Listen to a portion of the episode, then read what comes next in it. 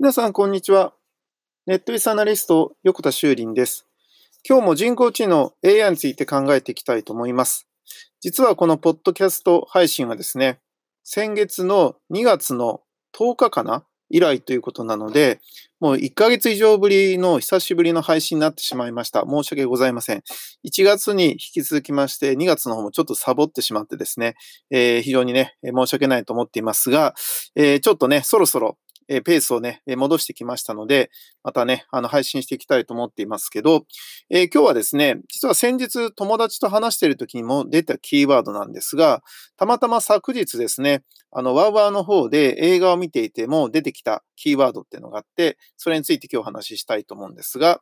えそれはですね、えガリレオというね、福山雅治さんが主演をしている、まあ、湯川先生の、まあ、名言があって、それをちょっと言いたいと思いますけど、え、好奇心は人を成長させる最大のエネルギーだという言葉があるんですけど、実は先日友達と話をしている時も、その好奇心がない人っていうのはやっぱり成長しないよねと。で成長しないっていうのは、要するに企業としてですね、あの変化をするとか、新しいことを勉強するっていう気持ちがないとなかなかうまくいかないよねっていう時に、好奇心というキーワードが出てきたんですね。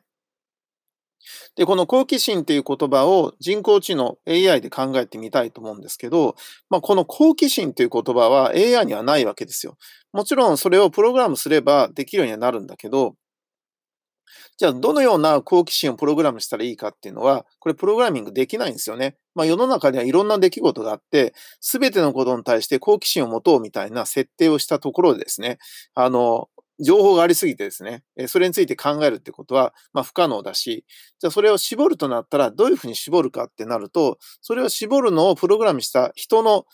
カスタマイズによるものになってしまうので、AI が自分で考えてっていうことはね、今現時点はできない。もしくはやったとしても、そのまあランダムですよね。なので、そのどういうふうなことに好奇心を持つかっていうことをできるのは、まあ人間だけの得意ではないですけど、あの、その絞り方、え何に好奇心をすごい持つかっていうことが、まあ、大事かなと思うんですよね。なので、まあ、僕もこうやって AI のことについて勉強したりですね、このようにいろんなことについて勉強できているのも好奇心があるからなんですよね。それを仕事だと思ってやっていくとめんどくさいし嫌になってくるわけですよね。なので、まあ、このような何かの自分のモチベーションになっているものっていうのがあって、これらのものっていうのが人間の強みであって AI の弱みじゃないかなっていうふうにも思うんですよね。えー、ぜひ皆さんの好奇心って何か、えー、考えてみるといいかなと思います。ネットビスアナリスト横田修理でした。